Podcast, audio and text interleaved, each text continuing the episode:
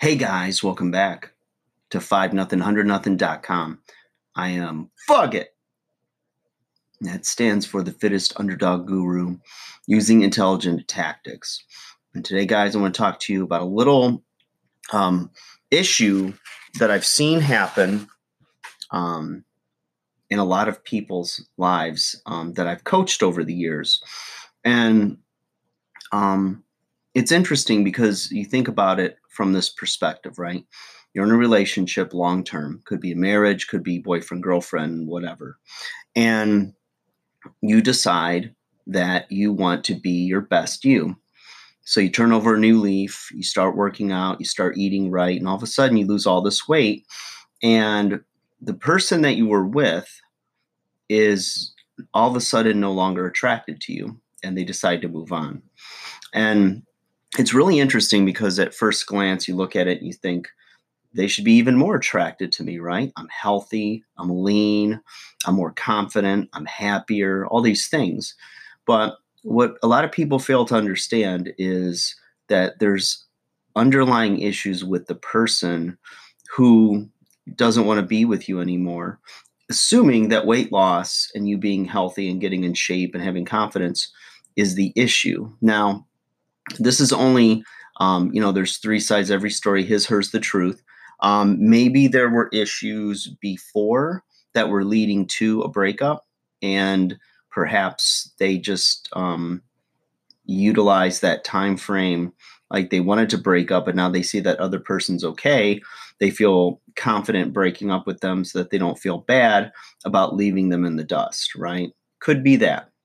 However there could be um, other issues and you know that just finally it hit a boiling point. But let's assume that it's simply um, all things are even it's a decent or good or great who knows relationship. But there's no issues to where there's deal breakers or um, it's on thin ice or anything right? So a lot of times what i've seen is that if a person has accepted you being overweight um, maybe they have a thing for heavier people, right? They're attracted to somebody with a little weight and some curves on them. That could be the case. Um, it could also be um, a manifestation of their own insecurity. So they are afraid to lose somebody. They're, they don't want to love and, and excuse me, love and lose you to anybody else. So they figure that if you're overweight, that either you're not going to look for their replacement or somebody's not going to try to steal you away from them, right? And in love, it doesn't work that way. If you love somebody, it's a choice today, every day, to be with that person. And anybody can get up and walk and leave or divorce or break up whenever they want, you know? So you can't take the perspective of a fear of loss and um, based on your own insecurities to not be able to keep them. And you always have to look at them as, you know, uh, Corey Wayne says it, you know, love in such a way that um, it's that it's freeing. I just botched that big time. But um, you know, you can't hold on to anybody. I guess is the point. And you know, um, love is free, and it is a choice every day. It's not manipulation. Um, it's not scarcity or sunk cost fallacy. It's a matter of choice every day, and it's unconditional. And you know what?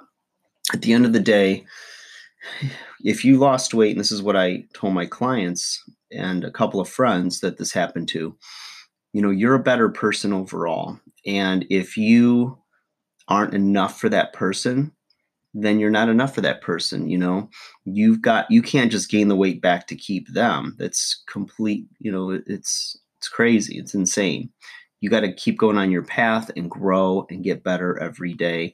And you do it for you. You don't do it for anybody. So you know if you go back and gain the weight it's kind of sending a message that you know you just simply did the weight loss for them. And you just need to stay on your path and not look back and if the person wants you, they know where to find you.